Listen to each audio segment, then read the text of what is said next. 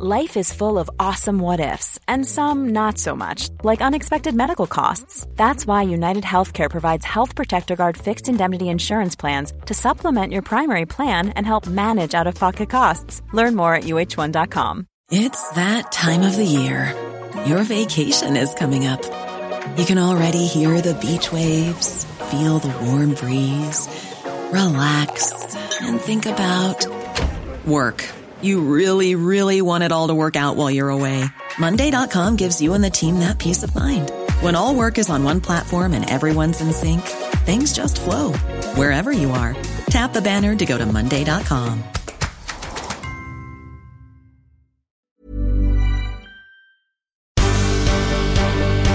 The Michael Reade Show podcast. Tune in weekdays from 9 on LMFM. To contact us, email now michael at lmfm.ie. Friday morning, uh, the 15th of uh, November. Good morning with much debate and discussion from now till 11am. This is Michael Reade on LMFM. We'll begin uh, this morning by talking to local Fine Gael TD, Damien English. We'll ask the Minister of State for Housing how people are meant to find the money to pay for record high rents and if we as a nation have lost the ambition of owning our own house as a result. Good morning to you, Minister, and thank you indeed uh, for joining us here on the the programme uh, this morning. Uh, we can talk about rent and housing in a, a, moment, but I'd like to ask you first of all about Maria Bailey, the Laoghaire Rathdown TD, had been selected to, to stand for Fine Gael in the next general election, but she's been deselected, taken off the ticket, and dumped by the National Executive. How do you feel about that, Minister? Well, good morning, Michael. Thanks for having me on. Yeah, look, this is a story that's going on for a long number of months now and uh, it's probably changed in the last month that the local membership uh, in that consistency and Fine Gael, is, you know, in terms of candidate selection, it's our members are number one in charge of that. They will dictate that. So they, the members, probably changed their strategy over the last couple of months, and they'd asked the national executive of Fine Gael to review the ticket, and that has resulted in Maria Bailey being being stood down and a new candidate being added on. Look, this happens across the country. We've had three or four of these changes already since the local elections, and it has happened it's been very difficult for for everybody involved in this. Maria Bailey, look, she knows she was wrong here. She knows she made mistakes, and she's paying the price for that now. But again, the issue probably is around insurance as well, and the wrong messaging went out from Maria, Maria Bailey's actions. She knows that herself as well, and she certainly regrets that. And it's difficult, and it, it's it's it's not naturally. It's awkward. I'm a member of Fine Gael. I'm a colleague of Maria's. I've worked very closely with her on the housing committee for a long number of years now, and it's difficult. And I'm disappointed for her, and I'm sorry for her but the membership of Fine Gael, uh, that's you know they are in charge of these things. How do you feel about uh, the decision? It's not about how I feel, Michael. It's that, that's the process. We are a democratic party of Fine Gael. The membership have a say in it. If the same can happen in Meath West, can happen mm. in any part of the country. If how, members, how, you know, do, how, how do you feel about it? So what you want me to say, Michael? Sorry, that's, that's the rules are. Well, I respect the rules of the party. Um, it's as I said. Look, well, you have your own mind, Minister, don't you? Oh, I yeah. mean, and surely you have feelings on it. Do you think it was the right decision? Do you think it was the wrong I decision? I did, as I said to you, I'm disappointed for her. I feel sorry. But do you think it was the right decision? I'm sure you're you are disappointed for her. But uh, do you think it was the right decision? The membership. I mean, Michael, I would draw you back to last May, and I did discuss this with you. Mm. I said at the time yeah. I felt that she should run and that the, the, the public would decide there. But the membership, in terms of you're in a party, the membership will decide first of all who their candidates mm. are.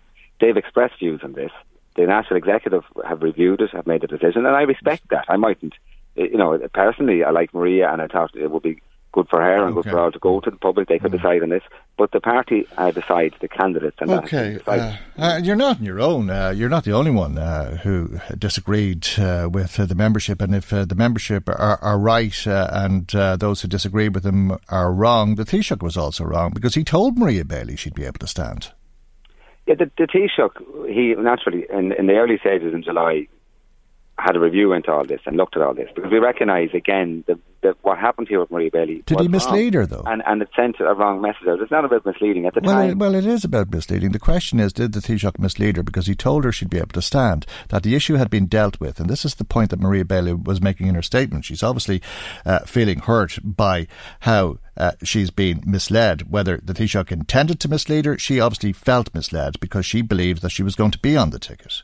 Yeah, just just to be clear, at the time, Michael, the Taoiseach had a review and made a decision based on that, and he felt at the time it was appropriate. That you know, Maria Bailey was removed from a couple of positions in the party, and I think the Taoiseach at the time felt that that would be enough, and that everybody would accept that that was enough of a punishment for her. Things evolved in constituencies over the last couple of months, uh, and the membership didn't feel that was enough, and they obviously felt Maria Bailey wasn't in a strong position to win a seat for Fine Gael, but also is Leo, is Leo Varadkar not the Fine Gael leader? Uh, Michael, I've started off this conversation by telling you the membership in Fine Gael. Yeah, no, I know, I know, but who le- who leads Fine Gael? The membership or, or the leadership?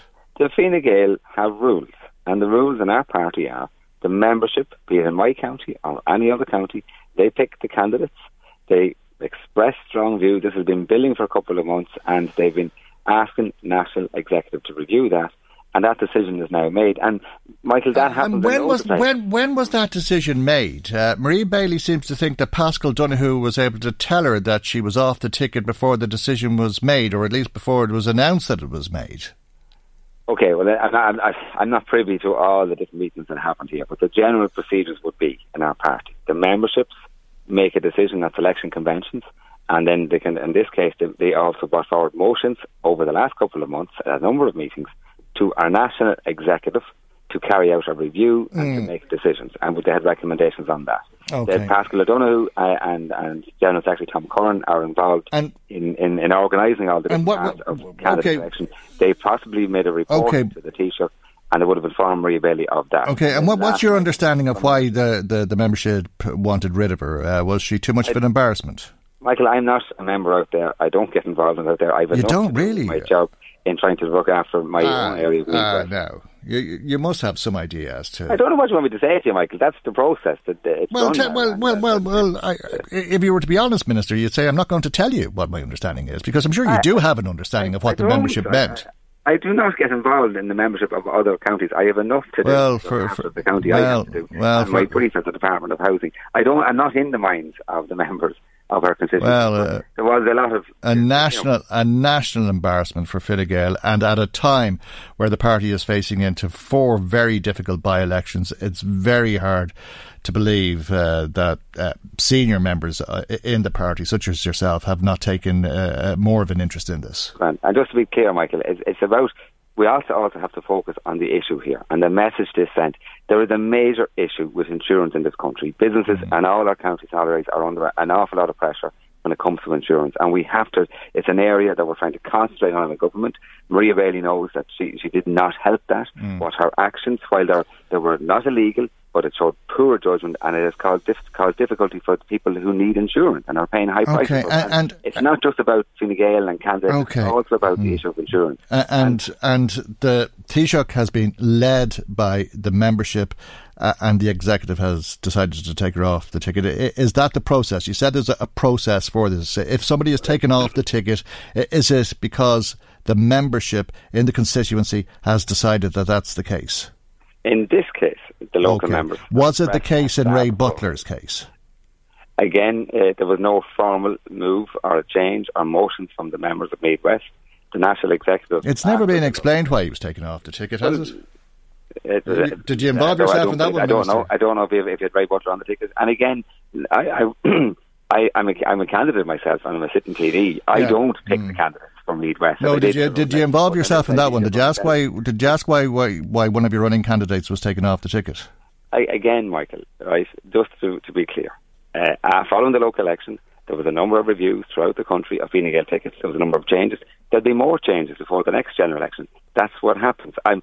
It's not. I don't. It's not. My, I, you know. I'm not analysing every county for you or gone through all that. There's oh, been no, in the West. I've no, no doubt you'll be talking It's a, a very broad general answer, Minister, and uh, it's a very specific question uh, about one uh, half of a, a, county, one constituency, the one that you're uh, in, and indeed will be standing as a, a, candidate in in the next general election. Uh, there was another name on that ticket called Ray Butler. That name has been removed. Uh, did you ask why?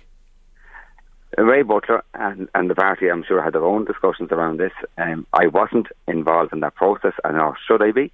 The membership. Do you know why? Sorry, Michael. The membership had not brought forward views. I, I don't. You know, I'll keep asking. Was, you was, don't know. No, there was, okay. no, there was obviously a decision made. Uh, when, when naturally, when when executive look at party tickets, we do want to be in government.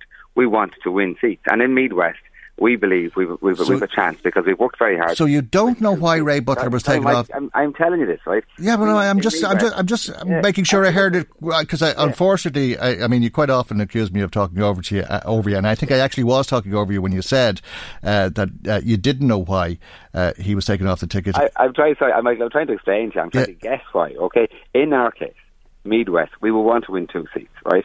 Uh, the national executive have, have to make the judgment call on how best to win two seats. Thankfully, they, they, they believe that I'm in, I'm in, in a position to win a seat. I hope I am. I worked hard as a minister, and they want to strengthen that party ticket. So we've got Sarah Riley and Noel French are on the ticket. Yes, Ray Butler was, was, was taken off. So the executive, likewise in Maria Bailey's case, obviously believed at that time that Ray Butler was not in a position to win a seat. Now, I'm sure Ray Butler and them had their meetings. and uh, it, not, not it, it, it had nothing to do with the controversies, no.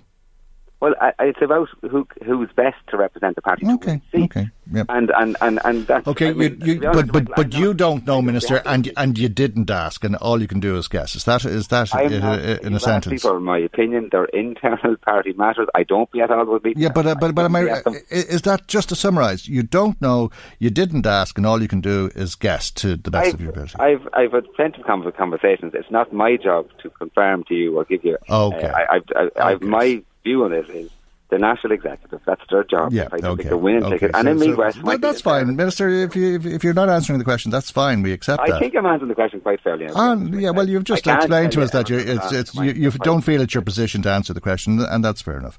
Uh, let's let's talk about uh, the daft.ie report uh, this week. Uh, Minister, how can anybody afford to rent locally, let a, alone in Dublin, where rents are, are 2,000, about 1,300 on average locally?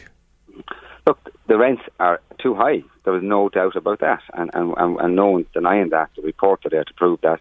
We have to act and make changes to try and bring those rents down or bring a supply of housing. It's anybody and any expert on housing will tell you it is linked to the supply of housing. When we analyse the figures and analyse what's behind them, and again, the Daft report are the asking prices. We also gathered the actual prices as well, and both would show the trends. They're still too high, and the, and the trends are going up. But but the only bit I would say about it, when you analyse the the percentages and the increases of the inflation, thankfully over the last year and building on the year before that, the, the, the amount that are going up is coming down. So that's a positive step because it has to come down to stop. And naturally, we want to stop rent inflation, but that can only happen with an increased supply of housing. So the, the, the increases are going down and they're going down quite a good bit. So the average increase probably this year is a little bit under 5% compared to what would have been 10, 11% in the last couple of years. So there's some, small progress here, but I'm very clear, Michael, it is still absolutely the rents are too high. Now, what can we do about it and what are we doing? do, do you see that as progress, or do you think it's uh, peaked? Uh, well, just to be clear, I, I, I do think if the trends are going down, it would look as if it's peaked. But the key here is we have to intervene with supply of housing. And this year, you know, we just had figures there confirmed in September, September from the CSO, independent of government. There's just over an additional 23,000 houses supplied into the country this year. If we can do that again next year and build on that and the year after, that's how we bring the rents and the cost of housing down. And again, the trend, as you, if you analyse planning permissions that have been applied for and successfully granted, mm. that's up by about 25%. Commencement notices, which means someone is starting on site to build houses, are up by 29% year on year. So that leads on to a good supply of housing for next year and the year after. And I believe next year we'll be over that mark of 25,000 houses where we want to go. Also with social housing, uh, you know, we've just finished a round of, of, of, of review with all the local authorities. We know we'll be over our target this year of delivering over 10,000 new social houses into the system. So all the supply measures are beginning to kick in. Naturally, we want them to kick in even quicker because we do want to bring these rent costs down. Yeah. We want more affordable homes, but we do need more houses. And I wish it would happen overnight. It doesn't happen overnight, but it's building right. And there's sites today open in Navan, in Trim, in Enfield, in Cortown, Oldcastle, Dunshaughlin, mm. Pollard, and Drogheda. So there's a lot of activity, and if we continue that activity and keep Okay, building but, on but, but where are people to live? Where where are people to live in the meantime?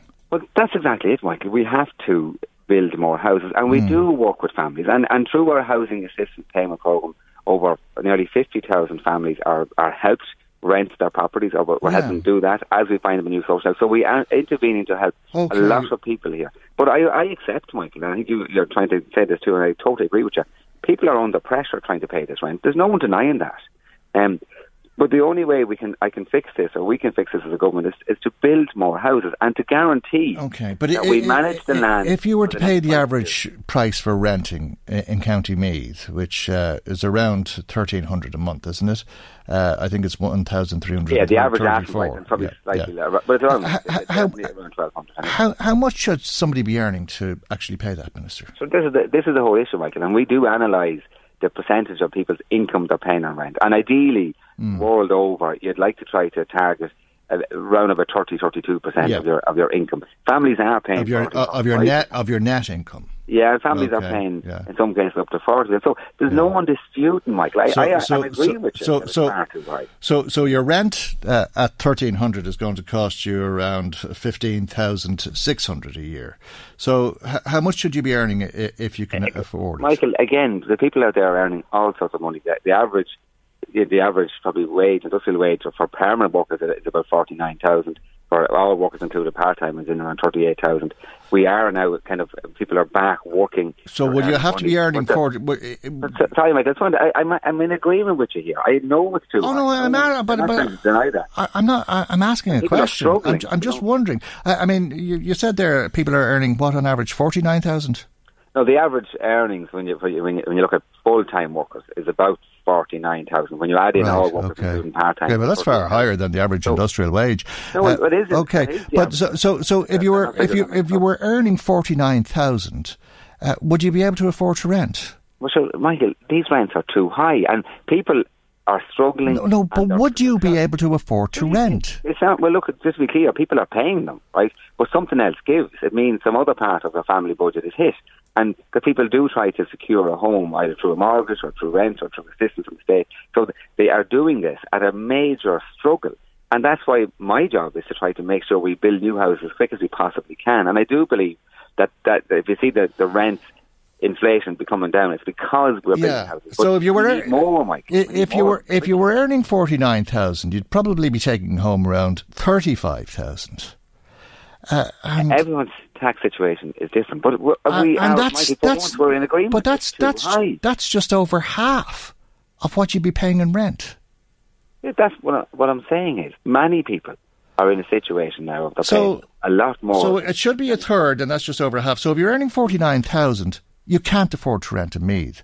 If you're earning forty thousand, you can't afford to anything under forty nine thousand for that matter. People, a lot of people listening to us earning twenty, twenty five thousand, obviously can't Yeah, afford. and a lot so, are- a lot so where are they meant to live, Minister? yeah, well, this is it, Michael, and that's what I'm saying to you. Like, I mean, I'm in total agreement with you here. Okay, people are managing to pay the rent at great pressure. They're under serious pressure because it's too high of a proportion of their take-home pay. So that's why we're trying to bring it down. Hmm. We do intervene with people as well, and there are different aids, and even we're trying to encourage people to buy homes, to help to buy schemes there. it's gone up. New fast track planning. There- There's a But it's sorry? gone up. The rent rents have gone up. They went up again. They keep The rent- going up. They're going up for the last number of years because Yeah. economic activity is back up and people there's a demand for housing again. So nobody Just can afford to rent, and the rents keep going up. Michael, again, right? We've lost. Just to go into the history of this, I mean, we're in agreement here. It's too high. We lost eight years of supply of housing. Uh. We are trying to bring the supply of housing back up. I wish there was a quicker fix than this. There isn't. When you're going from zero to get to thirty thousand, it takes a couple of years. Thankfully, next year will be over twenty five thousand houses. We know because we've worked this out now for the next twenty years. But we no- need to be at about thirty thousand houses a year every year, so that this can't happen. You're, you're, you're right, Minister. There's no quick fix. Uh, there's no slow fix. There's no fix in between. There's no fix at all. The rents keep I- going I, up. I disagree with you there. There, there is a fix. You, you, you, well, well, well, you may be forecasting a fix. You may pre- be predicting a fix, but nothing has been fixed. The rents continue to go up in price. Okay, I think what I'm saying to you is you have to look at the supply of housing, and that's what is making. Well, I'm looking at the cost of rent. It's got, make- went up nearly four percent last month. Yeah, which the figures are there. No one's no one's denying that. On the year-on-year average is about four percent. But the only way, like, I'm sorry, Michael, if I'm if, if I'm not giving you the answers you want, but the only way we can address this is supply of housing. That's where my focus has to be. That's my what my work is on a weekly basis, and that will make the difference and is making the difference. But that has to happen every year, not just for a couple of years. And that didn't happen in the past by past governments. My job and my government's job is to make sure that this can't happen again. To keep this supply of housing coming year on year, social, affordable, and private, and and that is happening. And there's a major difference now, site by site all over the country. But we need to keep doing that, and that will solve this once and for all. All right, Minister, I have to leave there. Thank you indeed for joining us here on the programme, as always. That's Fine Gael TD in Meath West, Damien English, who's Minister of State with uh, special responsibility for housing. Michael, Reade on LMFM. Now let's uh, talk uh, to Anne Dempsey, who's uh, the communications manager and uh, training facilitator, facilitator rather, with uh, the senior line, uh, which is run by Third Age. Good morning to you, Anne, and thanks morning, for Michael. joining us. I think we're going to talk about death today. Uh, and uh, if uh, we'll live long enough to retire, if people are, are, retiring this year, good luck to them. They'll probably do that when they're 66. Uh, they might do it when they're 65 and go in the dole for a year in that bizarre situation uh, that uh, exists. Uh, but uh, come 2021, you'll need to be 67. Uh, and come 2028, you'll need to be 68 years of age. the government has been asked to hold off increasing the retirement age, but it, it seems as though you're meant to work until you die. Yeah, yeah. And I suppose the first question that occurred to me when I heard of that, uh, I just began to think about it, Michael, was choice. But I think that people ideally should, a lot of people think like we've worked all our lives, we'd like to stop now. The deal was that we could stop. I suppose from a third age perspective, Michael, we're dependent on a lot of volunteers who um, deliver trained volunteers to deliver our programs, and they get a huge amount out of it. And oh, you know they're doing socially useful work, so we would be deprived of that cohort if, mm. if people had to go on working. I mean, there's an awful lot about this. An awful lot of um, employers have tied employees into leaving at 65. The contract means mm-hmm. that they mm. have to leave at 65. So if the retirement age isn't kicking into 67, that's a, a cold wind for two years, mm. isn't it? Well, the ideology here seems to be that you should work until you die, uh, that the state shouldn't have to pay out pensions, and uh, if we keep paying them out at a, a young age, uh, the Taoiseach was saying in the Dáil that people who are in their 30s, 40s, or 50s now won't ever get a pension because there won't be enough money mm. to pay it. Uh, but uh, he seems to have this ideological view that you work until you die. I've heard him say mm. it hmm. before. I've talked about it on the programme before, and he repeated it in the Dáil uh, over the course of uh, the hmm. last week. He said that in the 1970s, uh, the retirement age was 70. and at that stage, the average man lived till 68. so mm. he was hmm. dead. He was dead before he retired. What about if you're a steeplejack? yeah, well, forget about retiring. I mean, you know, there's so many occupations. Mm. If you're if you're if you're sitting at a desk, perhaps, and if you have the your and our brains are alert, thank goodness, and you have you have an employer who's going to invest and upskill you, and not everyone does. Mm. Grand, but if you're out there in the, in the teeth of a gale trying to fit a roof to a house or something, I mean, meant to be agile up and down ladders. Mm. That's not feasible, is it? there's a lot of people who have an ambition to spend a, couple of months of uh, the year over in some sunny countries uh, when it's cold here. On days like today, uh, they could be walking along in the mid-teens somewhere and uh, relaxing and paying little or nothing for uh, some refreshments, or go down to the Glen Eagles uh, when it suited them with their free trade pass. but if you're dead before you retire, you can forget about it. Absolutely. I mean, about I believe, Michael, 63% of us have an occupational pension, and a, a very small number of people have taken a kind of personal, uh, can afford to have make personal financial arrangements. But an awful lot of people, in the scheme of things, are dependent on the state pension, and uh, you know there isn't provision for them in terms of their working life to save adequately towards their own provision. So they they feel, you know, we've we've done our work, we've paid our dues, we've paid our taxes, and it seems to be a, a, a legitimate um, entitlement, expectation at, towards the end of their working lives that they have some time. And I, I think society would be all the poorer if we didn't have retired people. Never mind swanning around mm-hmm. Spain if that's their wish. Good luck to them. Mm-hmm. But people here at home, actively, you know, parents, grandparents, volunteers, citizens, you know, the older cohort who are retired add hugely to life in Ireland in so many ways. Okay, well, you mentioned your volunteers on uh, the senior helpline. They're all retired yeah. people and they volunteer. Yeah. Uh, yeah. And uh, that line is about to open in the next 15 minutes or so. It's 1 800 80 45 91 if oh, people do Michael, want to you're so good. Thank okay. you so much. Thank We're you very much. to hear from you. And you too. Michael. Anne Dempsey, Communications Manager and Training Facilitator with uh, the Senior Line. Michael, Reade on LMFM. Now, yesterday the HSE announced its winter plan to stop overcrowding in hospitals as we go into uh, the winter season. I spoke earlier with Sinn Féin's spokesperson on health, Louise O'Reilly, and I asked her how was it that on a, a day the government announced funding an additional amount of uh, 26 million euro in funding for the HSE that there was so much criticism of the service. Well, I think it's because people are now looking into the detail, and they also have the experience of previous winter plans that hadn't that hadn't worked. So we didn't get the number of beds that we were promised last year. The minister assured us the beds would be opened. Those beds weren't opened, and I think we saw a crisis that built up over the the winter period.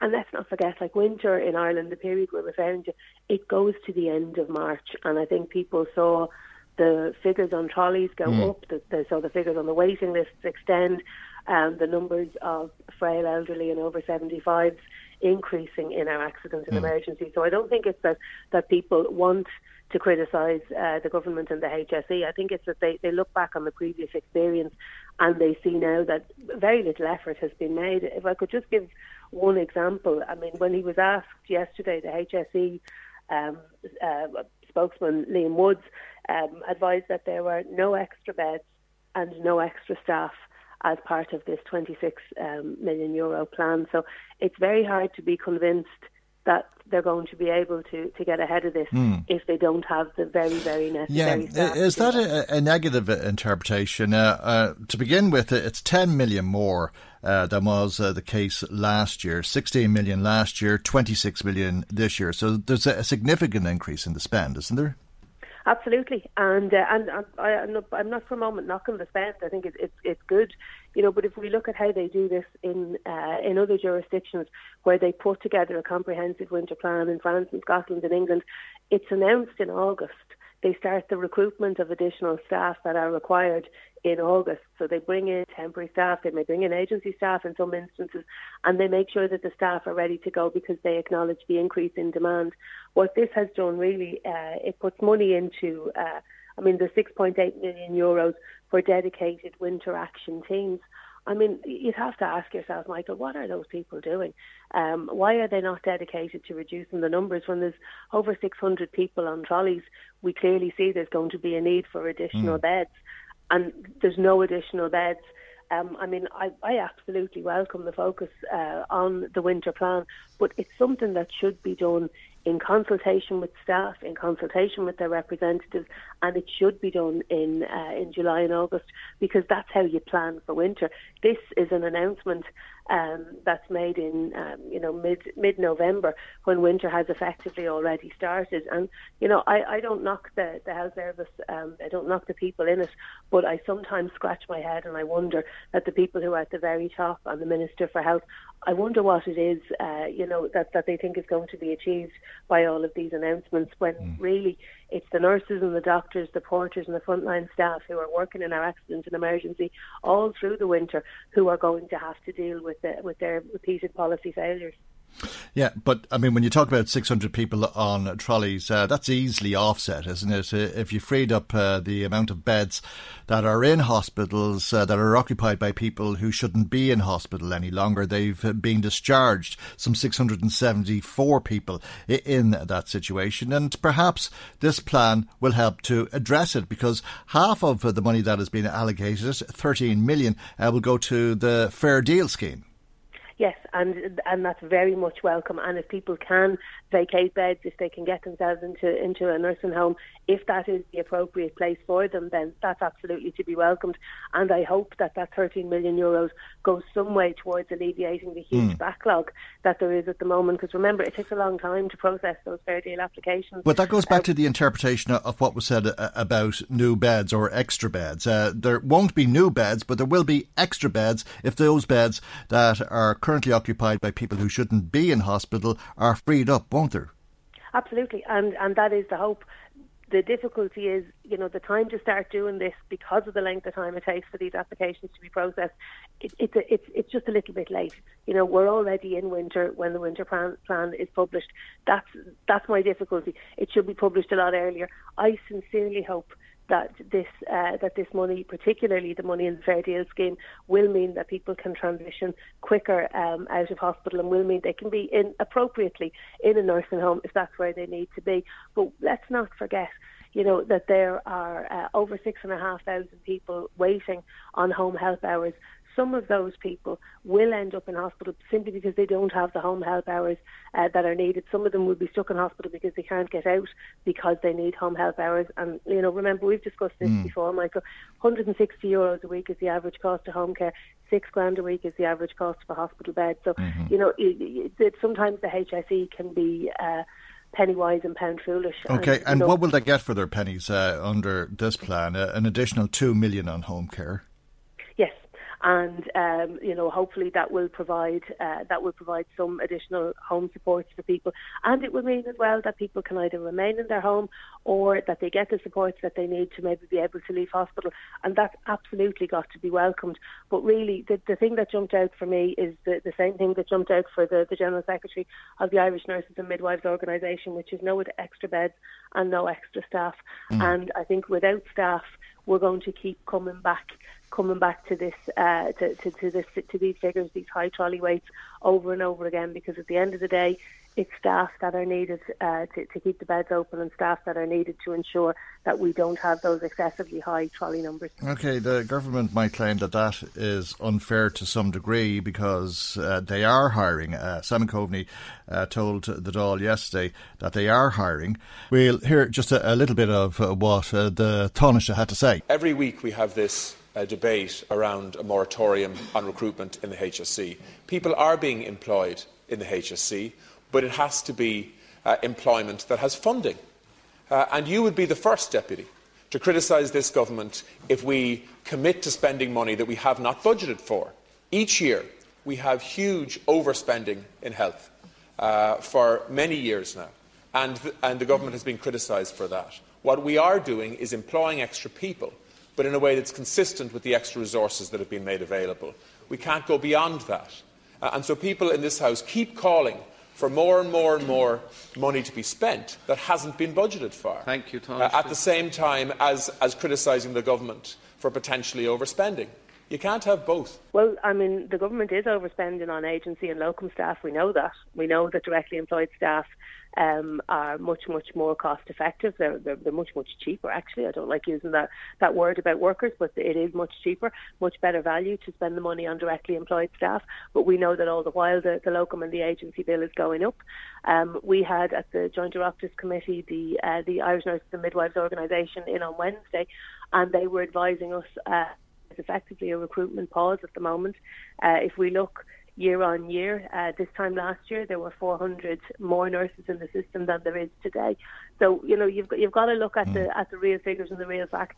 The government have repeatedly said there is no recruitment pause, but nurses are telling us and doctors are telling us that they still can't hire people. Paul Reid, the, the chief executive of the HSE, is saying, yes, you can hire, but only if you have the money. Now, clearly, hospitals don't have the money because they're not hiring at the moment. And then all the while, we see emergency vacancies on the roster being filled by agency and locum staff, which is, you know, extremely expensive. They should be in the colleges now. They should be talking to students. We should be saying to those students, we want you to come and work in our health service. We will uh, give you a permanent contract. We will provide you with secure employment. But they're not. And as a result, uh, nursing students and uh, student doctors are leaving and they're going abroad. And unfortunately, until they start addressing the, the really serious issues around understaffing, these people aren't coming home. And so the gaps are going to be filled with agency, with locum staff, and that's really expensive. So I absolutely mm. welcome. Mm any measure from this government that is going to improve things uh, for patients and indeed for staff. Yeah. But I am sceptical on the basis of my experience of what has happened previously and my knowledge of the fact that there is effectively a recruitment pause within the HSE at the moment. Okay, uh, and maybe we should recognise some of the, the progress because there has been some progress. Uh, perhaps people in Limerick will have missed it, uh, where we have record numbers of people waiting on, trolleys. Uh, I think uh, it's uh, not unheard of to hear of 80 people waiting to be admitted to a hospital bed, but there is no bed for them, so they spend their time in the hospital on a trolley. It's a, a different situation oh, in Drogheda. I think the hospital in Drogheda, Our Lady of Lourdes, is probably probably performing better now than it has at any time over the course of uh, the last 15 years, and that's quite possibly because uh, it has opened up new beds and more beds are to come online. Is it a policy of the government, uh, do you think, uh, to address this uh, on a county by county, hospital by hospital basis? I'm not sure. Um, I, I wish I knew. I wish they had a plan, Michael. I wish I could look at it and say yes, and they they fixed it in one area and they're going to move on to the next. Um, I don't think they know. Uh, to be to be frank, we certainly haven't seen any plan like that. I know there's uh, they're restructuring now the HSE. Um, you'll know as well as I do how many restructuring uh, exercises there have been. But really, you know, opening additional beds and staffing those beds is the only way. So you see 600 people on trolleys, you know that that effectively means that there are 600 people who need to be in a hospital bed. That bed needs to be staffed. They need nurses, doctors, porters, um, allied health professionals to be able to staff those beds. So, I mean, I am hopeful the additional beds in, in uh, Our Lady of Lourdes and the additional beds in Drogheda made a real difference. Um, additional beds in Limerick, uh, even reopening closed beds in Limerick would make a huge difference. Reopening closed beds in the Dublin hospitals would also make a huge difference. But again, they need the staff to be able to do that. Okay, we'll leave it there and thank you very much indeed for joining us here on the programme this morning. That's Sinn Féin's spokesperson on health, Louise O'Reilly, speaking to me a little bit earlier on. Michael, Reade on LMFM. Now let's find out what you've been saying uh, to us. Marie Kearns uh, joins us with some of uh, the calls and text messages uh, that have been coming to us this morning. Good morning to you, Marie. Good morning, Michael, and to everybody listening in. Already a good few comments in in relation to your interview at the top of the show with Junior Housing Minister Damien English regarding rents, Michael. Uh, Matthew Andrada says, What about all the homeless people sleeping out in tents in frosty weather and rainy weather? Kids eating off cardboard on the streets. This is what we need to be talking about, says Matthew. Mm. Jacqueline couldn't care less about Maria Bailey. Michael, I'm more worried about trying to pay my rent. Maureen phoned in. My son got his first job in Dublin in the last couple of months. He works on sociable hours, so commuting is not an option. He doesn't have a car. Mm-hmm. So he's been forced to move there for the job. Fantastic, he's got the job, Michael, but he's now paying 900 euro a month mm. for a room in a house which he is sharing with four other people. Okay. It's more than what we are paying for our mortgage. It's okay. madness. Were, were, people in touch uh, uh, about uh, the minister's comments on what average workers are earning? Uh, he was saying full time workers were earning about 49,000 euro a, a, year, which is far higher than the average industrial wage. Uh, but the point I was putting to the minister then, response to that, is that uh, based on the average cost of renting in County Meath, if you're supposed to only spend one third of your income or mm. no more than a third of your income on uh, your accommodation, on your rent or your mortgage or whatever the case is, uh, that you wouldn't be able to afford renting at 49,000 euro a year. Well, Tommy texted in to say that he's not really sure what planister the minister is on because most people that Tommy knows uh, earns around the 30,000 mark. He says he doesn't know a lot of people that are even earning that amount of money. Okay, that was well, his comment. well, I, I, think at uh, about thirteen hundred a month, which is uh, what rents are on average now in County Meath, it's fifteen thousand six hundred over the course of a year, and of course that's uh, net money after mm. tax. Uh, so you'd want to be earning in the region of uh, twenty three thousand in order to get that sixteen thousand in order to pay your rent. Uh, so if you're on thirty thousand, that's well above the one third, which is supposed to be as much as you should pay on your accommodation. Well, Sandra phoned in to say that she had been renting, has now moved back in with her parents. Luckily, her parents has allowed her to move back in because she's trying to, tr- to get the money together for a house. Could never do it if she continued paying the rent that she had to pay. Siobhan says, Minister, how will we ever be able to afford to buy a house when we are paying such high rents?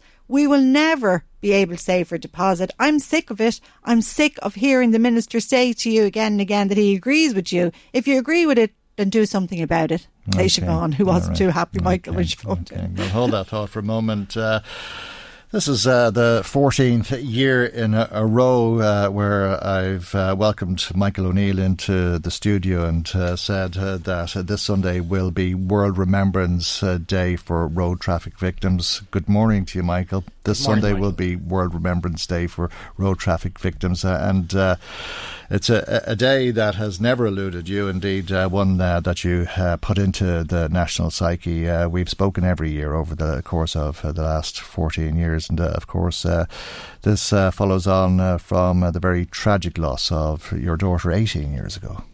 Yes, 18 years ago, next Tuesday. Mm. Herself and Dominic, Dominic Morgan, her boyfriend. Turning into the house, I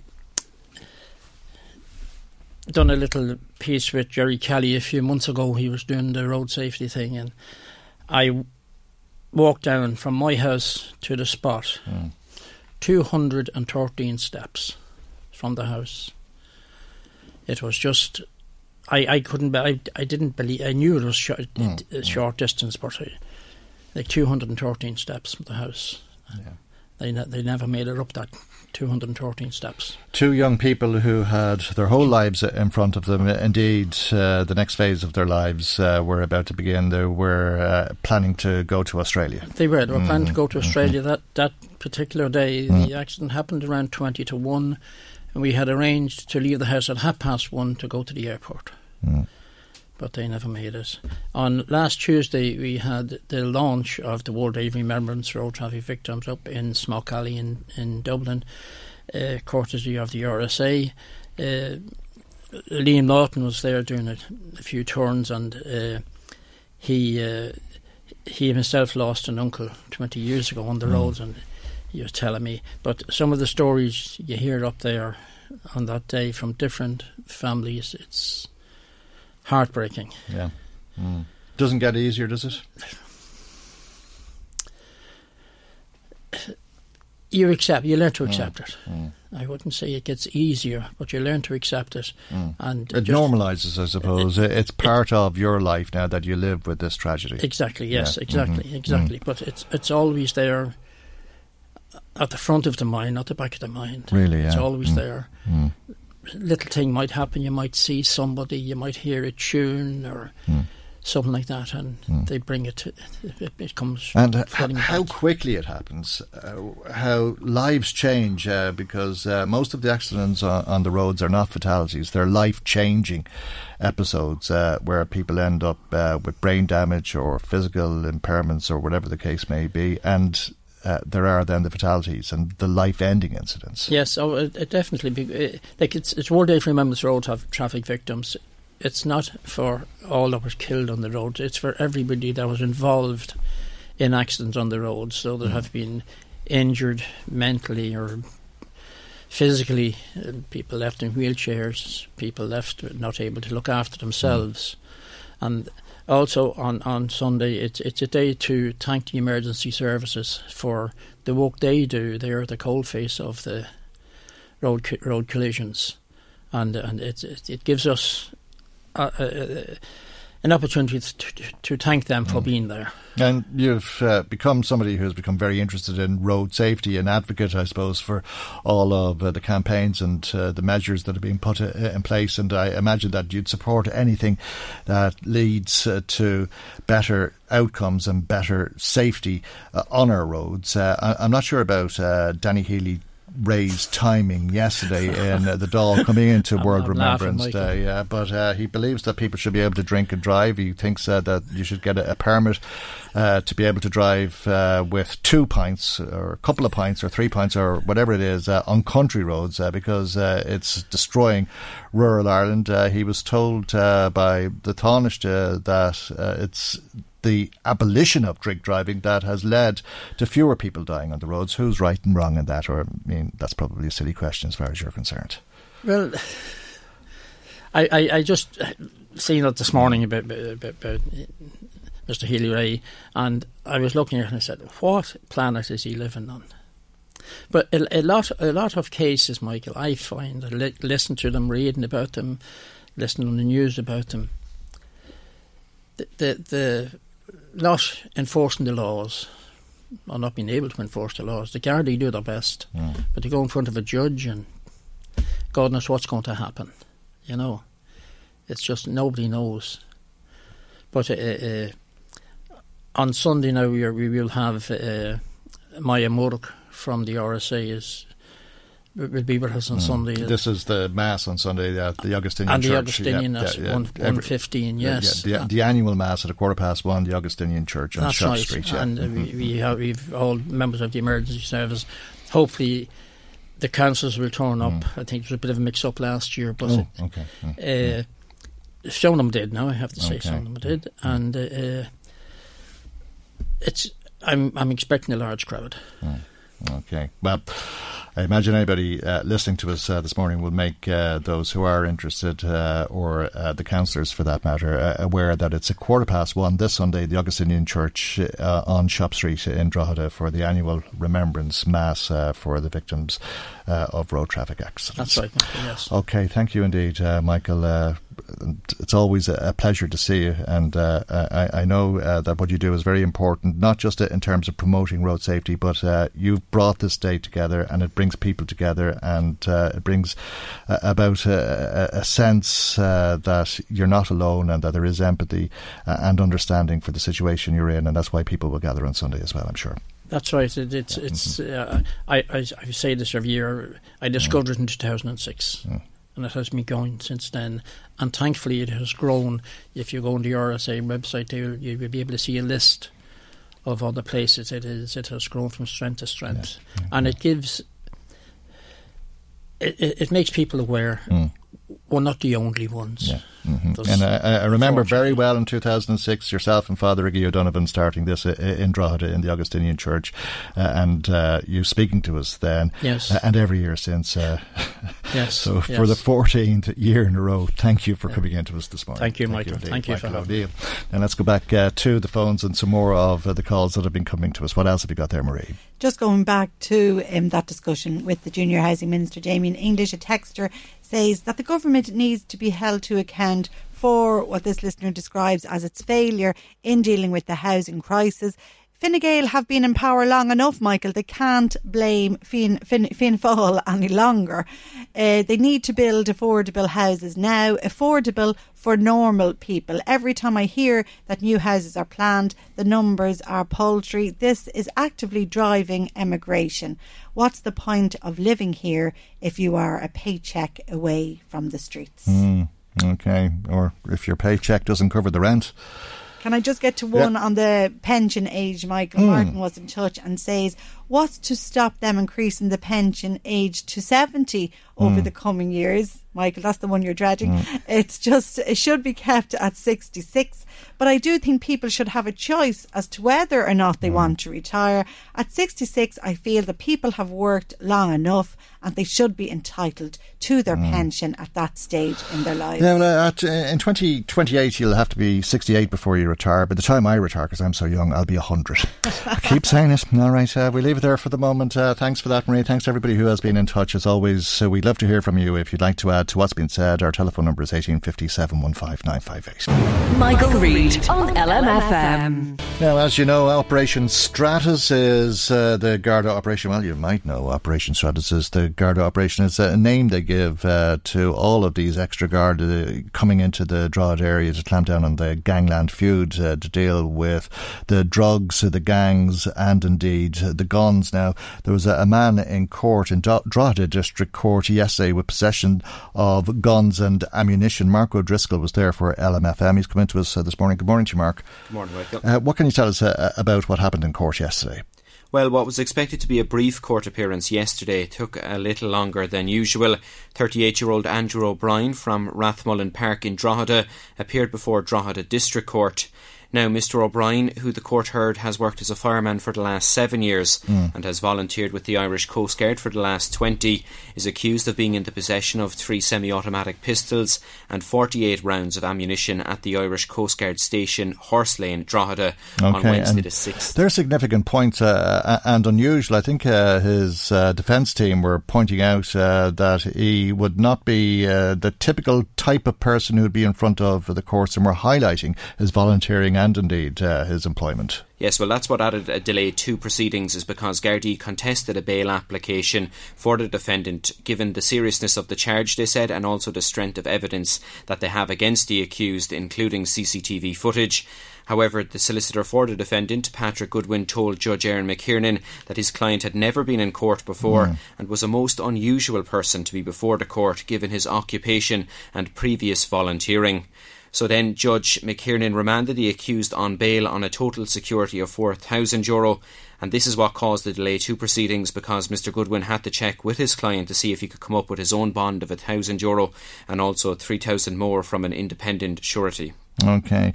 Uh, and this was uh, really just uh, the charges being preferred on uh, Mr. O'Brien. It wasn't a, a trial as such, uh, so there isn't a, a, verdict, and there wasn't any question of the guns being displayed or anything like that. No, no, th- there was nothing like that. As I said, it, these are usually uh, tend to be a brief hearing, and finally, legal aid was then granted to Andrew O'Brien, and the judge remanded him on bail to Drogheda District Court on the 17th of January next. So that's possibly when we'll get some more information and a trial date, a uh, date excuse me, may possibly be set then as well. Okay, and he's a, a local man. He's under curfew in Rathmullen Park, I take it. Yeah, there were strict bail conditions made by Judge McKiernan, including that he must sign on daily at Drogheda Garda Station, observe a curfew, surrender his passport and not apply for a new one. He had to stay at a specific address that he is given to Gardaí and also be contactable 24 hours a day to a member of An Garda Síochána. Okay, and uh, how did Andrew O'Brien seem to you leaving uh, the court? Uh, would you say uh, he, he, was uh, relieved being able to walk out the door? Well, he appeared in court wearing jeans and a zip up Liverpool FC jumper. He seemed pretty calm throughout. He had some family members or friends in the gallery, in the courtroom, um, possibly one of whom did sign the surety for him. So it, it all seemed pretty normalised and he was hmm. pretty calm walking out of the courtroom at the end of the, I suppose, two hours of being there. Okay, interesting stuff uh, in that uh, he was wearing a football jersey. Uh, the fellow in court the other day wearing a woolly jumper. I'm not sure what happened uh, to the legal advice to wear a suit. Uh, but uh, thanks for that, Mark, and thanks, as I say, for joining us here. We're joined now by local TDs, Fine Gael's Fergus O'Dowd and Sinn Féin TD, Imelda Munster. Good morning to both of you, and thanks for joining us. Let's take a, a, look at what we do know about this at this stage. Andrew O'Brien is charged with possessing Uh, the guns and the bullets that we heard about. But this morning, there is a question that we are not able to answer. Mr. O'Brien, uh, as Mark told us there a moment ago, is a fireman. Earlier this week, the fire station in Drogheda was searched by Gardaí. We believe that that raid by Gardaí was in relation to the search for these weapons that we're talking about now. We asked the Gardaí if uh, the fire station in Drogheda was searched for guns. Curiously, and very curiously, it has to be said, the Gardaí asked us when the search happened. Uh, we said it happened at 11 o'clock on Monday night, and the Gardaí said we have no comment to make on that for operational reasons. We asked Louth County Council if uh, they had any comment to make on the search of Drogheda fire station, which we believe was in relation to the search for weapons. Louth County Council has no comment to make on this either. Fergus O'Dowd, what do you make of this? Well, I think first of all, I want to congratulate the Gardaí for all of the actions they're carrying out. Obviously, everybody that's before the courts until there is a trial, there they are innocent until proven guilty. So I think that's the first point. The second point is that I don't see why, if the Garda did raise, whether it was a church, a shop, uh, my house, your house, a Garda station, whatever they raid, uh, I don't see there's any reason why that shouldn't be in the. Well, we we, we, we, we know we, we are uh, yeah. pretty certain that the Gardaí raided the fire station sure. at eleven o'clock on Monday night. I, now we asked the Gardaí, was it in relation to the search for guns, or would they care to tell us if it was in relation to something other than the search for guns. Uh, they asked us when the search took place. We said 11 o'clock on Monday, and then they said, We've nothing to say to you. It seems uh, as if they were saying, Well, what do you know? Well, maybe maybe that is the case, but I suppose uh, I think I, I want to say, as I said to you earlier, I don't see any reason why, it, wherever they raid, once they've done due process, uh, that that would become public knowledge because I presume uh, we often hear of Gardaí raiding business premises, garages, mm. you know, shops. Uh, you know, they can be raiding anywhere. Uh, and the question is, obviously, the, the, important thing is that they get the evidence they're looking for, and that they apprehend and charge, and then obviously the person is ultimately convicted. But I, I, I see that it's very important that they would confirm that to you. But I think it's also equally more important in one sense that they are being very successful. They have a lot of people before the courts. They're all entitled to due process. I mean, it's Okay, it's, but- it, it, it is it is uh, you know the Gardaí are are doing a fantastic job. Okay, and, and, and they're policing the situation. What about the situation if the situation is such that guns were or may have been stashed in the fire station? Well, wherever they've been stashed, they're a danger. They're a danger. Obviously, it's a criminal. Like I don't, want, I can't talk about the existing case. I just want to make that clear because I don't know anything about it. But wherever they would be in a guard, if they, wherever they would be stashed, obviously, clearly, they're a danger to life and the person, whoever would be using them or have them. You know, it's a very serious charge. Uh, and obviously, clearly, you know, it's it's it's it's it's a very dangerous thing to do. And the Gardaí are apprehending people in relation to all of these issues. And all I can say is that I fully, and I know we all support them. Uh, they risk their lives daily on our behalf. Uh, they, you know, they, they they are very brave. They're very professional. Yeah. They're doing a fantastic job, and I think that this issue about the location it should be should be clarified to the satisfaction of, of you, the radio maker, because it's not, you know, it, it it happened. It happened in the past. It's not uh, germane. Yeah. Now I would Uh, and, uh, and, we believe they are legitimate questions. Uh, course, they are legitimate questions. Of course, they are, Michael. I'd fully support that. uh, uh, Imelda Munster, uh, we know that the gar- that the fire station was raided. Uh, we believe that it was in relation to the search for guns. We don't know that because it hasn't been clarified to us. But are you concerned that the Gardaí were investigating if weapons were being stashed in the fire station and what danger that might have put frontline uh, uh, defenders in? Yes, well, firstly, just to say to you, Mike, I can, can can confirm that you are right. Your information is correct because I got confirmation just just before I came came on air that there was a search conducted of the fire brigade premises. In, for guns. Well, it was a follow-on search, I presume, from um, obviously if the person that was before the court had connections with uh, both the Coast Guard and after the findings in the Coast Guard station, um, if, I would imagine it was a continuation of the search, um, the premises that he worked, perhaps you know a locker or or you know something like that. But I've got confirmation that it was actually the search was conducted.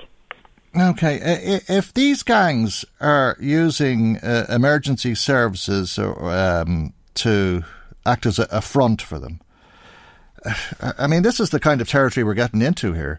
Uh, I mean, if they're stashing guns in the fire station, or if there's suspicion that they might stash guns in the fire station, uh, they could do it in a hospital, in a GP's office, in the Coast Guards, God knows where.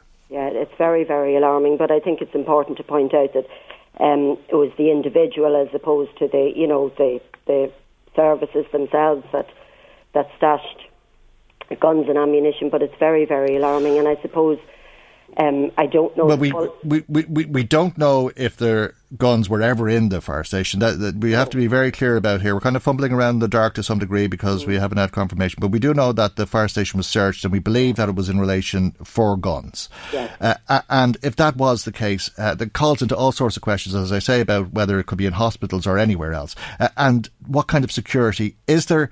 Uh, to stop these kind of weapons being brought into these places, or should there be some sort of security, or is it just uh, a one-off thing that you would never expect to happen again? Well, you'd imagine it would be a one-off thing because it was the individual, you know, that was involved in in his place, or certainly his place of work being searched because of that particular individual, and uh, who, who is being charged? uh, yeah, uh, and, and- the and the coast Guard, on foot of the finding in the Coast Guard station, you know, so um, it's the individual that that brought it into the premises, you know. So I'd imagine and you'd hope that it was a, a once-off, you know, that uh, something because it's extremely alarming. But you could also imagine um, that the reason, you know, they thought it was the last place they'd find them, that they'd never ever think of searching either, you know, a Coast Guard station or, you know, a place of work. That's a bit clever, isn't it? I mean, it's worrying to think Well, that they'd be yeah, that clever, yeah, like, yeah, do you know? That's it, yeah, that they've you know, because uh, then that means uh, that the last place you think of is uh, the place that those fellas might put it, uh, which puts vi- very vulnerable, innocent people at risk. That's that's exactly it, and that's that's um, the fear that's there. But also, um, you know, you certainly wouldn't be inclined to suspect someone, you know, from the emergency services to be involved either. You know, it's. I'm, I'm not saying. I mean, there can be a bad egg anywhere, but um, you know, it, when you look, I was looking up there. You have to have Garda vetting to become a fire firefighter. You know, so that person wouldn't have had a record, so there'd be no of nothing to lead them to that. You know, so they've been very, very clear, caref or clever, as in who they're bringing in to either stash um, things, whether it's drugs or guns and ammunition, or you know, they're probably a little bit cleverer than we've given them credit for. You know. Mm. Uh, do you think uh, that the security uh, of uh, all uh, of uh, these emergency services needs to be looked at in the Drogheda area? Are we entering into a, a realm, let's say, like in America, where school kids have to pass through metal detectors in order to enter the premises, Fergus O'Dowd? Well, I think, first of all, um, and I want to repeat, I can't comment on any particular individual because I don't know the case, and there is a man before the courts, and he's entitled to due process. I want to stress that. Mm. But wherever you work, obviously, clearly, and if you work in in a place where there are lots of other people, and if you're carrying guns or drugs or any criminal activity, clearly you're placing everybody else at risk and obviously, I suppose reasonable precautions should be taken if you have if you have lockers, uh, and you know if, if you're concerned that there may be criminal activity ongoing in, in, in their place of work. And I presume, I, I, I presume, obviously, you're entitled to lock up your your watch or your Mm. your personal, you know, what are your personal goods if you're going to work. Yeah. So I think it's to get the balance right. But I think again the key point is that it's the guards, it's the guards who make the who make the Mm. you know they, But, they, uh, but- they but- apprehend people. I'm sure they, yeah, they have to work. and it's not their fault, and they're doing a great job. And, Well, they and are, it's Michael, I know reflection you know on- oh, that, uh, absolutely, it's no reflection on them. but But, what not- about what about no, the members of the fire service who go to work saying, "Look, we're, we're we're we're trying to save lives here." No, I know Uh, you are, Michael. No, I don't think there's any disagreement with yeah, what you were saying. but but but when the firemen but when the firemen Yeah, uh, hear this story and ask themselves, "Was my life in danger?"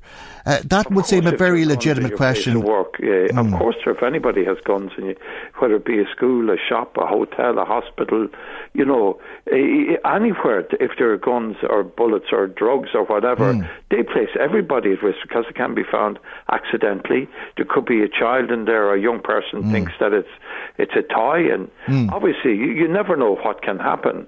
But like common sense would dictate, obviously, clearly Mm. that any place of work would would would would, would, would have uh, you know you know who you work with. Yep, okay. You never know. Some of them is involved in criminal activity, but clearly and obviously you're placing everybody at risk if you have guns and, and ammunition and stuff like that in your place of work. Okay, uh, just to conclude, uh, Fergus O'Dowd uh, said uh, that uh, the Gardaí uh, should have confirmed that a raid took place on the fire station in Drogheda. Are, are you concerned, uh, Imelda Munster, that uh, the authorities didn't want this to get out?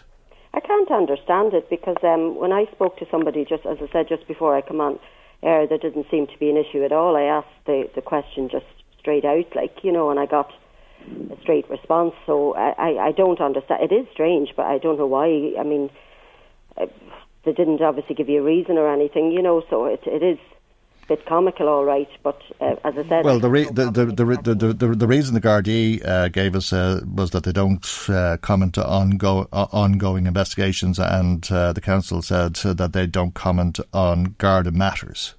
Yeah, I know. Yeah, I know that. But I suppose the other side of it is, as you were outlining there, it is a, a place of work, you know, um, for for other other people there, and there was, al- you know, there's always the fear as well. I suppose people in the, particularly in the fire service or the coast guard station, um, are wondering, you know, if, what if the premises had come under attack from rival gangs if they discovered that there were things being hidden there by Yeah. the other gang. You know, that's that's um, something I'm sure that goes through Who, who, who, who would the fire service call if they petra bombed the fire station?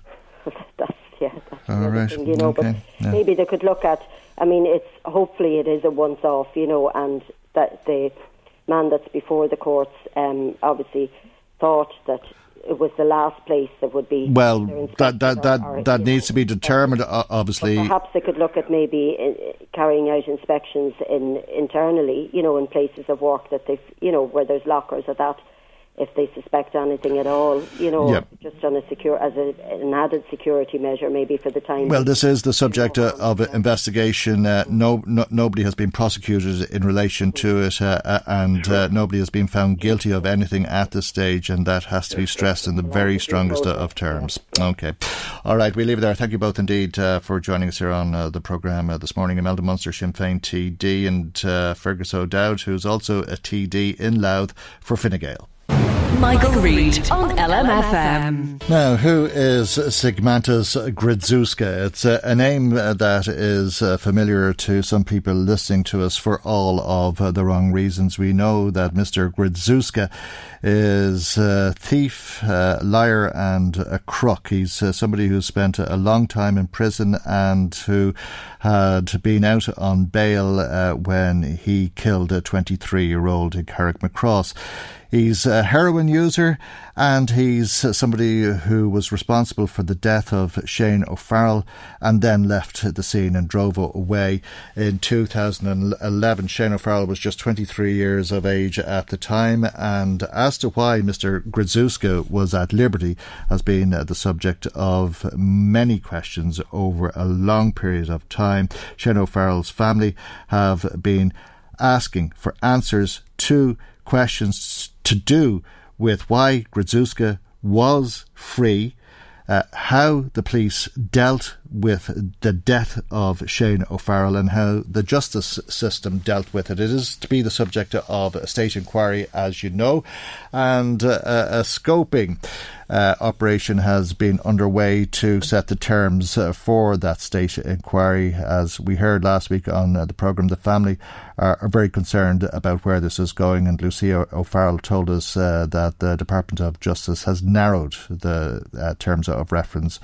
uh, to become meaningless effectively in terms of getting justice for her son. yesterday, the Dáil voted in favour of a Fianna Fáil motion, which we spoke about earlier on in uh, the week, which uh, would have restored uh, the original terms of reference, uh, which uh, were uh, recommended by Judge Haughton. and that received the support of the House Bar government. Let's talk about this with Martin Kenny, who's Sinn Féin's spokesperson on justice. And a very good morning to you, and thanks for joining us here on the programme. as always, um, we know a, a, lot about this fella. Uh, we know that he killed Shane O'Farrell. We know uh, that he, shouldn't have been free to do so. Uh, do we know if he was a, a Garda informer? Well, we don't know that. Uh, we know that he had 42 previous convictions. We know that he was on bail. We know that he had been arrested and was in custody in uh, another jurisdiction in the north, uh, just previous to, to the incident where, unfortunately, Shane O'Farrell was tragically killed. we know that after his, his time uh, after his arrest and after his, his prosecution that he, he certainly, in, in, in any fair minded person's analysis of it, he got away very lightly with only been um, deported from the country. And there's an awful lot of questions around all of this to be answered. Mm. Uh, as you say, the, the Judge Haughton's recommendations uh, for the, the terms of reference for the inquiry would, I expect, to get to many of the answers that we need to get to. However, the government has since then, and the, Department of Justice have narrowed those terms of reference to make it very difficult to actually get the real questions answered. And we were glad to be supportive of uh, Jim O'Callaghan's motion in the Dáil this week, and we're glad as it went through. Uh, Sinn Féin also put down a small amendment to it in, to insert a little a line into the terms of reference, which would include looking at the possibilities and, and any connections that either formally or informally Garda handlers of informants had with the, the, the person who has been convicted of this murder. And, you know, we, we need to we need to I think examine that and that's mm. up to the inquiry to examine. It's not I or anyone else's place for to say, you know, what um, what that situation is. But certainly you know, and, and but but but, but, but, what's the basis for tabling that amendment? Why do you want well, that relationship well, examined, uh, or or two, two, two uh, like grounds that I put it on?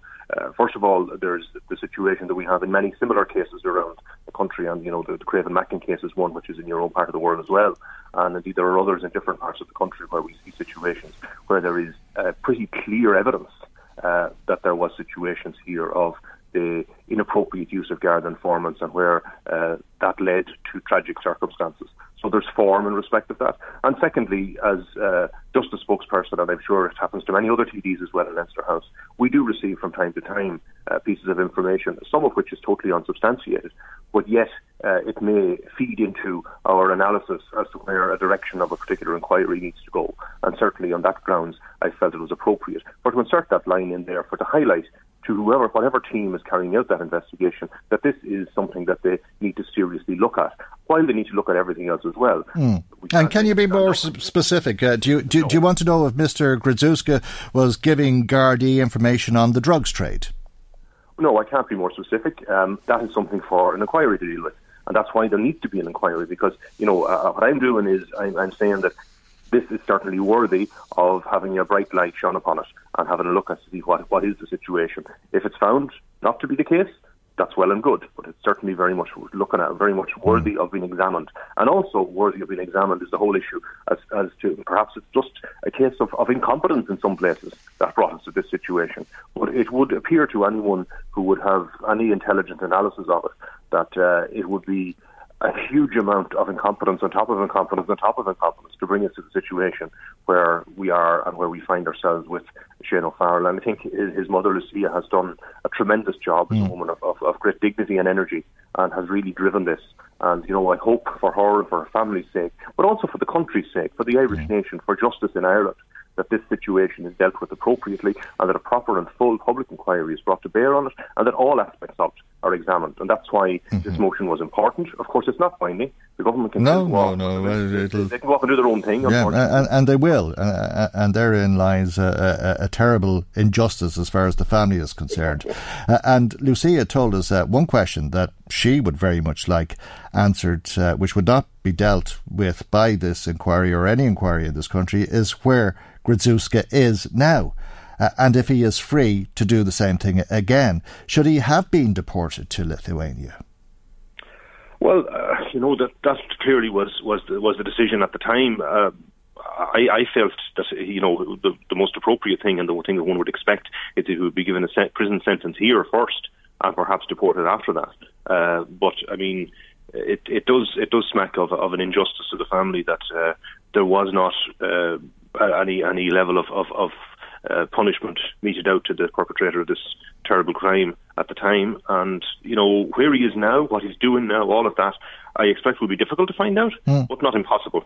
But I think uh, perhaps the inquiry team can, can look into that, or perhaps it may be a recommendation. I know of the report that they would make, yeah, and, and, and maybe not. I, I, mean, I'm not sure how difficult it would be, but it, it would seem relatively difficult uh, if, let's say, he'd left Lithuania and was in Poland or somewhere. But I, I mean, it's an awful question for the family to be asking themselves, thinking that their beloved Shane was killed by this man and God knows what part of the world he's in now, uh, and if he's done the same thing again to another family.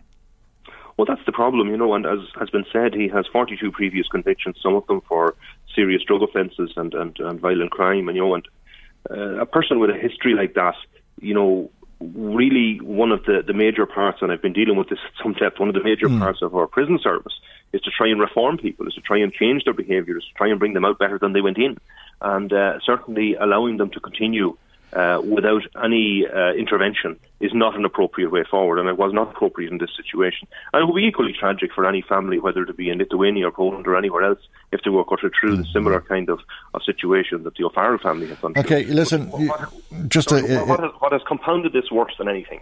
The death of Shane has been a horrible tragedy. But the way it has been handled by the state has made it worse for that family, and that is something I think that a big lesson needs to be learned from. Okay, and, uh, and public inquiry is important, and that's the point that I want to finish on because you said you weren't going to be more specific about uh, the information uh, that uh, you've uh, been given, whether it's correct or not, about whether Mr. Gridziuska was an informer or not. Uh, and that's fair enough, and I'm not going to ask you or press you on that. Uh, but uh, you also suggested that the government will ignore this Dáil motion and that the terms of reference uh, will not uh, be uh, adjusted uh, to the family's liking. So, they could. Uh, oh, they could, I but they won't. They well, do that if they wish to, but hopefully they would take note of the will of okay.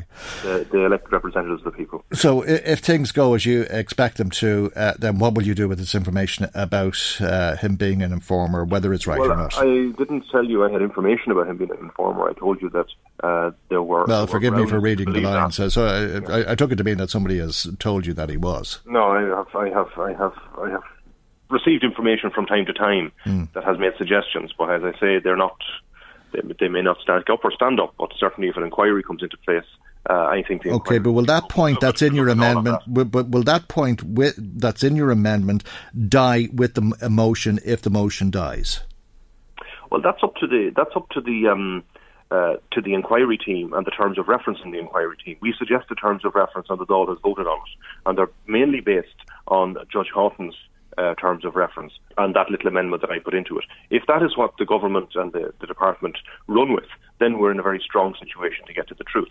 The government's argument is that they're too broad, that they will take too long, cost too much, take us down avenues that may not be appropriate. That's that's their argument, and they need to tighten them up. The problem with tightening them up is that you end up in a situation where you don't actually get to the truth, and that's the problem that okay. uh, that uh, Minister Flanagan and the department is in. And I think that in this situation, particularly when it has more um, relevance than just this particular family situation is relevance for the justice system in the entire state.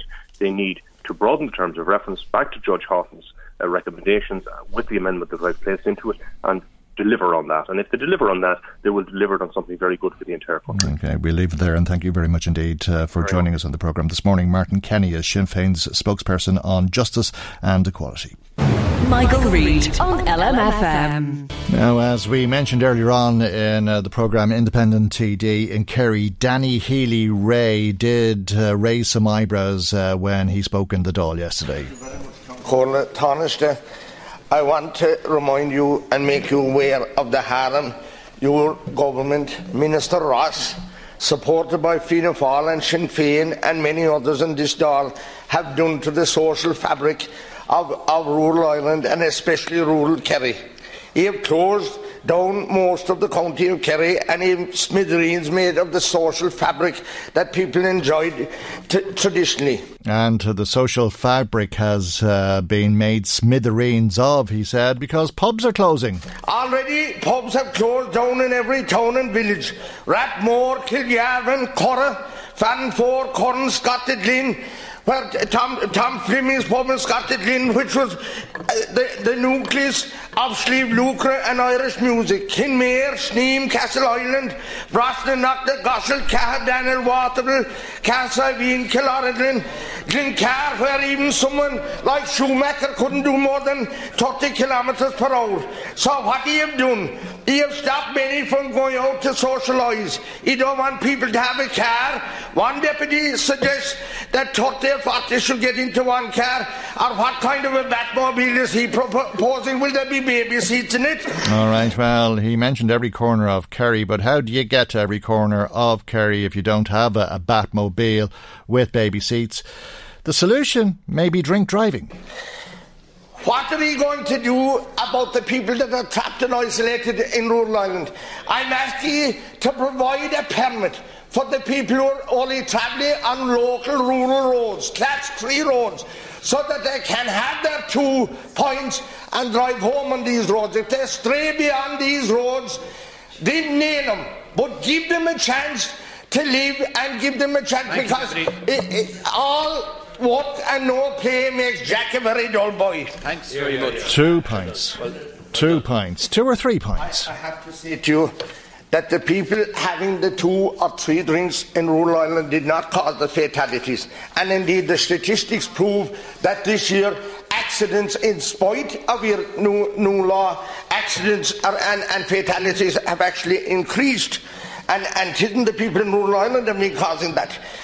I'm asking you again here now, Minister, to, to, to probe the idea of giving a permit to people rurally isolated in class three cul-de-sac roads to give to allow them to get a permit from the Gardaí and if they stray outside of, of, of these roads, nail them then. But for these roads only, not the regional roads, not the national primary roads. So to be able to drink and drive on some roads. Well, the Taoiseach, Simon Coveney, responded to Danny Healy Rae in the Dáil yesterday. He didn't agree with everything. Deputy, you know, the, the, the, I agree with you on one thing. I mean, there is, there is rural isolation, uh, which is something that the government uh, is responding to and will continue to. That's why we're going to spend billions of euros in terms of a national broadband scheme to make sure that everybody in Kerry, regardless of where they live, uh, will be able to access high speed broadband and access all the services that that will bring directly into their homes.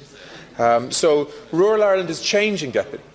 Uh, and the idea that we're going to somehow keep hope alive by allowing people to drink and drive on their own local roads uh, uh, uh, as, a, you know, as a way of reducing isolation in rural Ireland, to my mind, is just irresponsible.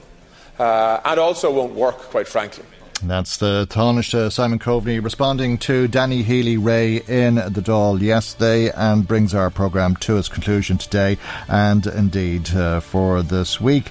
Uh, now, before we go, let me remind you there'll be a podcast available on our website lmfm.ie this afternoon. Thanks to Marie Kearns for producing, Maggie McGuire for researching, and Chris Murray in the control tower. I hope you've a lovely weekend. God willing, we'll see you for our next programme with Ken Murray on Monday morning at 9am right here on LMFM. Good morning. Bye bye. The Michael Reade Show podcast. Tune in weekdays from 9 on LMFM. To contact us, email now michael at lmfm.ie.